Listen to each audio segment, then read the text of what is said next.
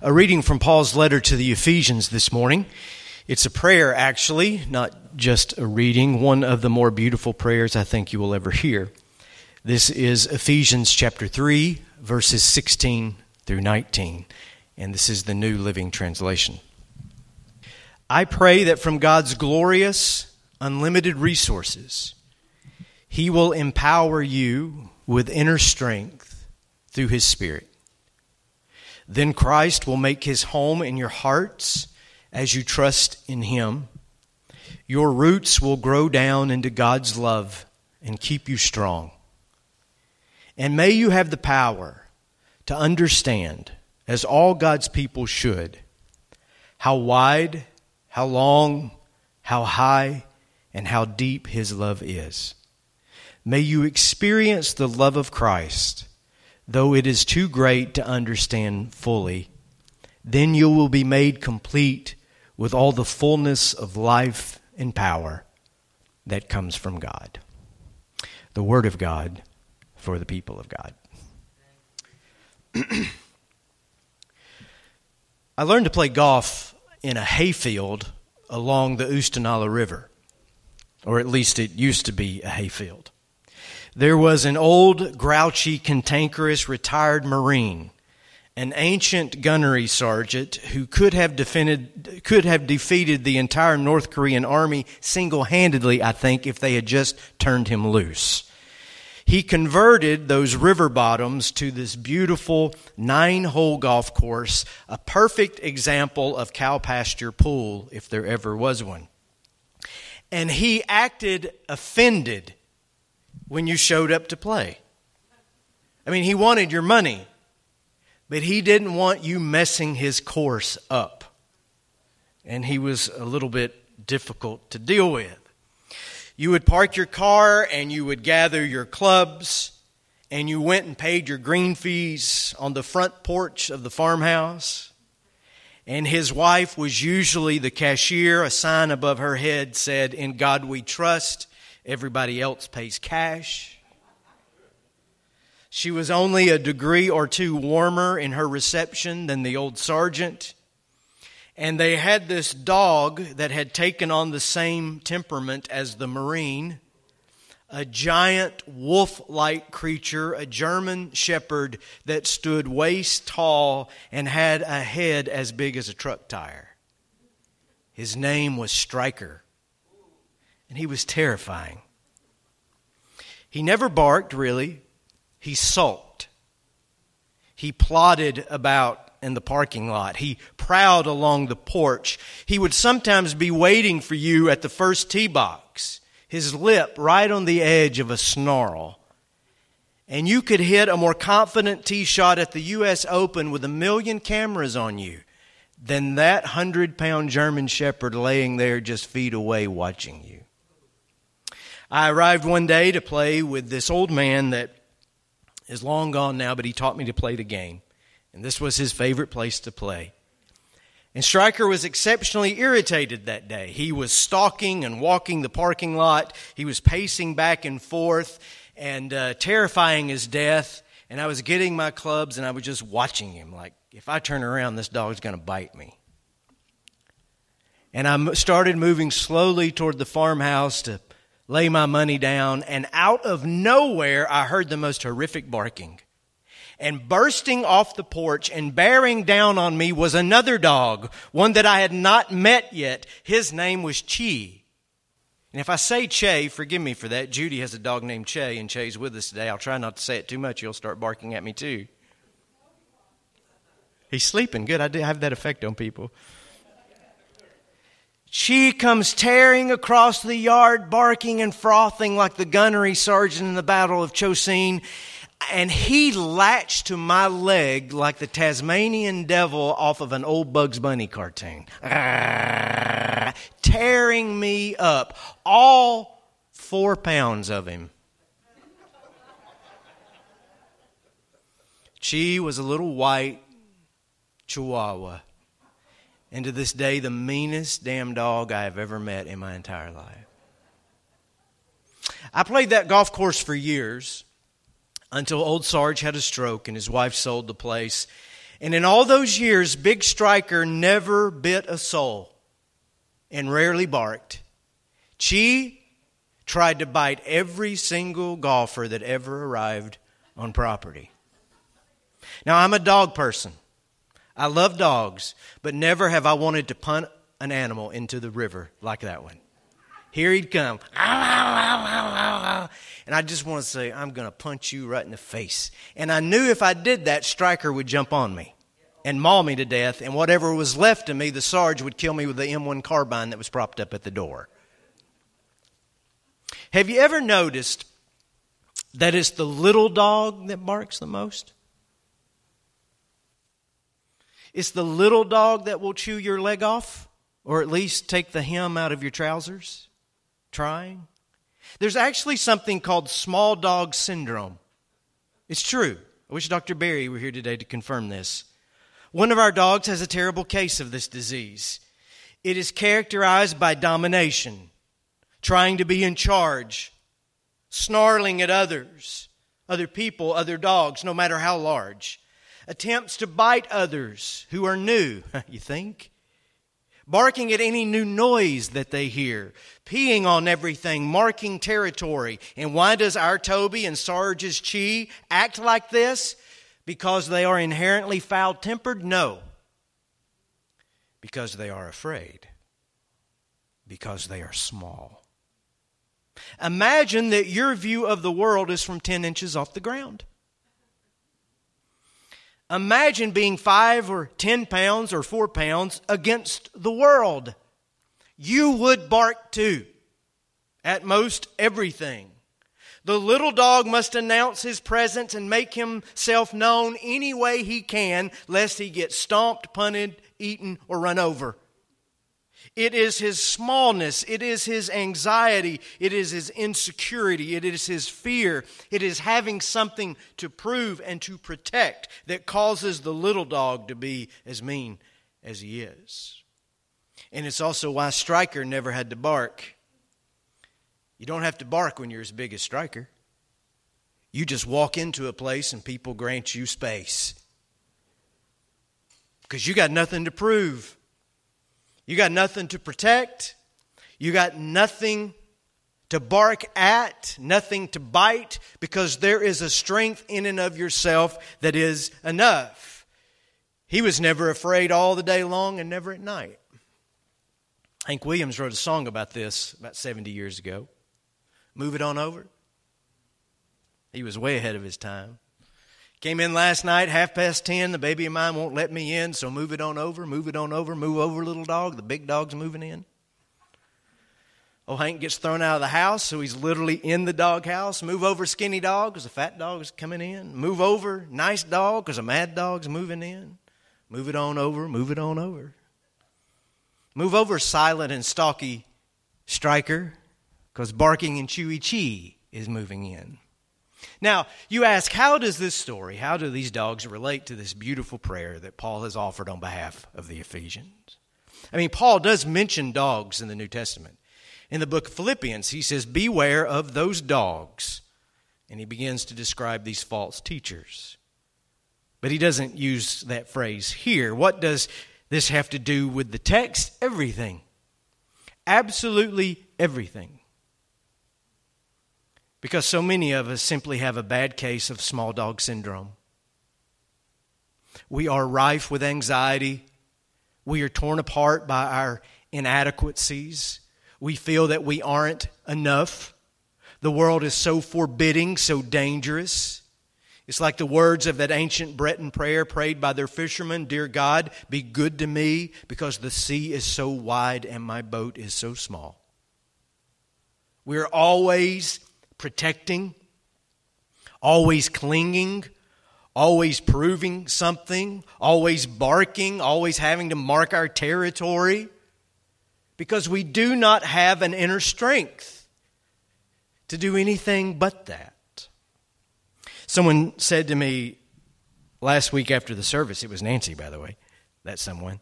She said, I just feel so loved being here today. And that really is a remarkable thing to say, Nancy. That's a remarkable thing for any of us to say when we've been somewhere and we say, I feel loved. I feel accepted. And she said it with her arms doing this.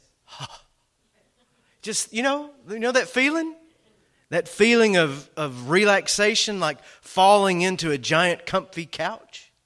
And so this week I've just imagined Nancy sitting on her couch, wrapped in a blanket by the fire, hot cocoa in her hand marshmallows on top.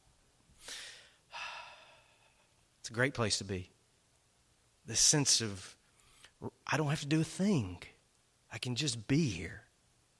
And I said to her, when she said she felt so loved, I said, Well, hang on to that. Because a lot of us, and there are a lot of people in this world that don't know what that's like. And she went, Hmm, I'm going to think about that. I hope you have been, Nancy, because I've been thinking about it since I said it. And I want you to think about it today. Two weeks ago, talked about crazy love. We need crazy love for a crazy world. That's what is needed. It's the only thing that's going to heal our personal souls. It's the only thing that's going to heal our society. Do you still agree with that? Do you still agree with that? Do you? Okay. Last week, the next step. If crazy love is what, then how? How do we come, become these conduits of grace and love? We have to be crucified with Christ, Paul tells us. We must find our identity in Him. That's the only way. We lose ourselves and gain it in Him. Do you still agree with that? Well, when you identify fully with the risen Christ, here is what you discover you are truly loved. You are enough just how you are. You have everything you need, and there is nothing left to prove or to protect. You are the object of God's unending affection, and that love will empower you from within. That love will hold you, strengthen you, sustain you, settle you. And that love can then be passed on to others. I wonder if we might get the scripture slide again, Garrett. I pray that from God's glorious, unlimited resources, He will empower you with inner strength through His Spirit. Christ will make his home in your hearts as you trust in him. Your roots will grow down into God's love and keep you strong. And may you have the power to understand, as all God's people should, how wide, how long, how high, how deep His love is. May you experience the love of Christ, though it is too great to fully understand. Then you will be made complete with all the fullness of life and power that comes from God. I mean, who wouldn't sign up for that? Inner strength, Paul says. Christ at home within you he says. Rooted in God's love, he says, the wide, long, high, deep love of God, bringing your life to fullness and to completeness. You can quit barking, quit biting, quit snipping, quit marking your territory. When you are loved, when you are really loved, it gives you the satisfaction that you need. It cures your I'm not enough syndrome. There's a saying that if you can't run with the big dogs, you better Stay on the porch. That's right. But the problem with that statement is this big dogs don't run much, they don't have to. They stay on the porch. They're through chasing. What's there left to chase? They're settled. They're at home. They're peaceful. Nothing to bark at, nothing to prove. What a great space in which to live your life. Nothing to chase, Nothing to prove. Those who are loved, and again, most people don't know what that is like, have that sense of identity I was talking about last week where they don't really know who they are. But those who are loved know that in spite of their failures and their blunders and their regrets, that they are beloved by God and have the capacity to love others. But if you are filled with this sense that you'll never be good enough. You'll never measure up. You don't deserve to be loved. You shouldn't be forgiven. If you have never experienced unconditional, no strings attached, I'm on your side acceptance, then you can never give that to someone else.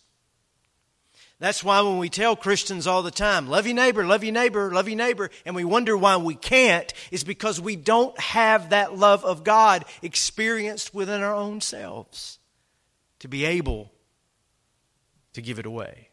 Now, we might call some of our experiences love, but is that really what it is? I do for you, you do for me. That's not necessarily love. Oh, I'll love you so long as I'm pleased with you. I'll love you so long as you remain attractive. I'll love you if you remain under my control. I'll love you if you do what I say. I'll freely hand you my acceptance, my affections, my support, my encouragement, my presence. But if you screw this thing up, I'm going to just as quickly withdraw those things from you. And then it's shame on you. How dare you? Look at what you made me do. It's no wonder the world is filled with yapping.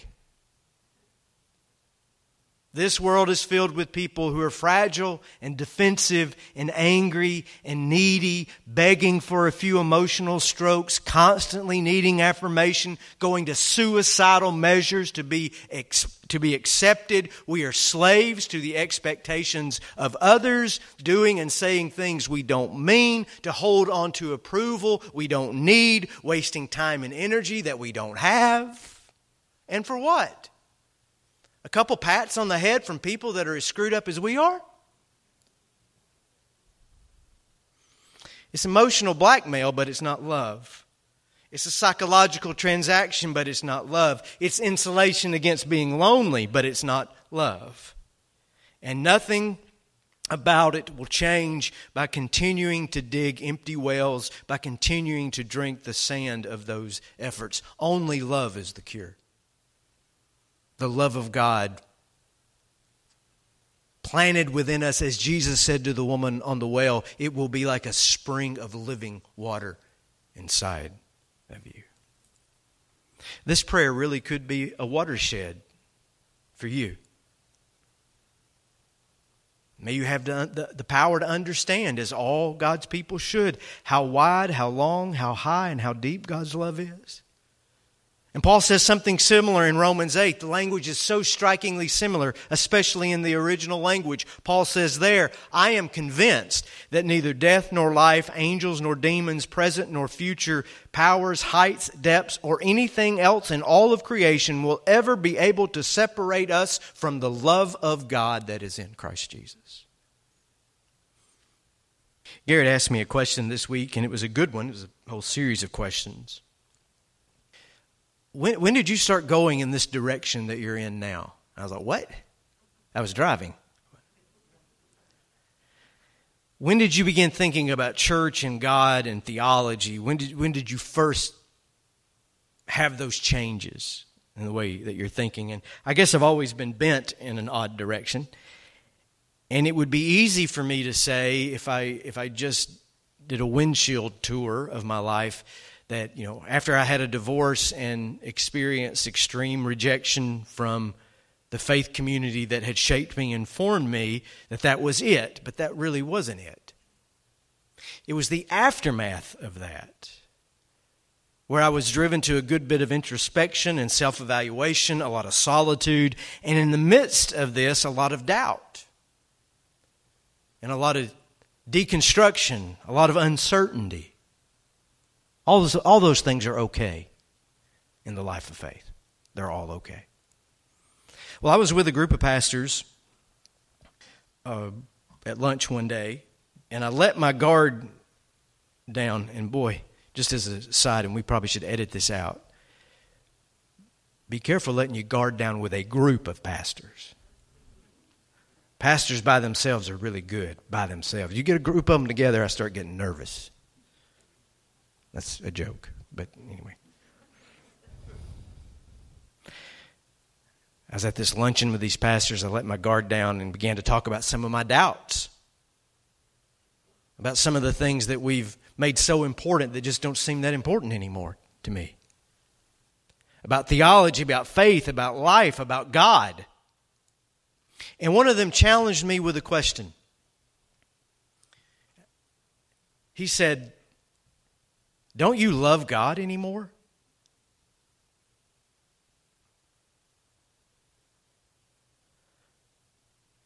And I answered almost jokingly. I said, I don't know. I don't know if I love God anymore. But I know that God loves me. And when it left my lips in a big boy Shoney's restaurant in Calhoun, Georgia, something happened when I said that. And anything good or just or healthy or whole that has ever come from my life since that moment is because of that moment. And if you ask me today, don't you love God? My answer is pretty much the same. I sometimes maybe I think I don't know. But I am absolutely convinced with everything that I am that God loves me. And it's not because I'm special, because God loves you like that too. I forget that sometimes. And it's easy for me to go bouncing off the porch and barking and yipping at things, isn't it? it's easy for the small dog syndrome to come roaring back and think, I've got something to prove. I got to show people that I'm right. I got to show people how smart I am. I got to prove this, prove that, protect that, mark that territory. That comes back. But when it does, I do my very best, Nancy, to go and try to find my way back to that couch and wrap up in that blanket and pour that cocoa with the marshmallows and just go, that's the place to live. If we get this, somehow, some way, if this can sink into us, we will understand that we have been unworthy, we have been undeserving, we have been undone, unnerved, unsettled, and unraveled. I have been unwanted, unlucky, and unqualified, but I have never been unloved, and neither have you. And if that gets into the core of our being, a whole new world opens up. To be free. Free to be yourself. Free to be in the right relationship with God, with others, and with the world around you.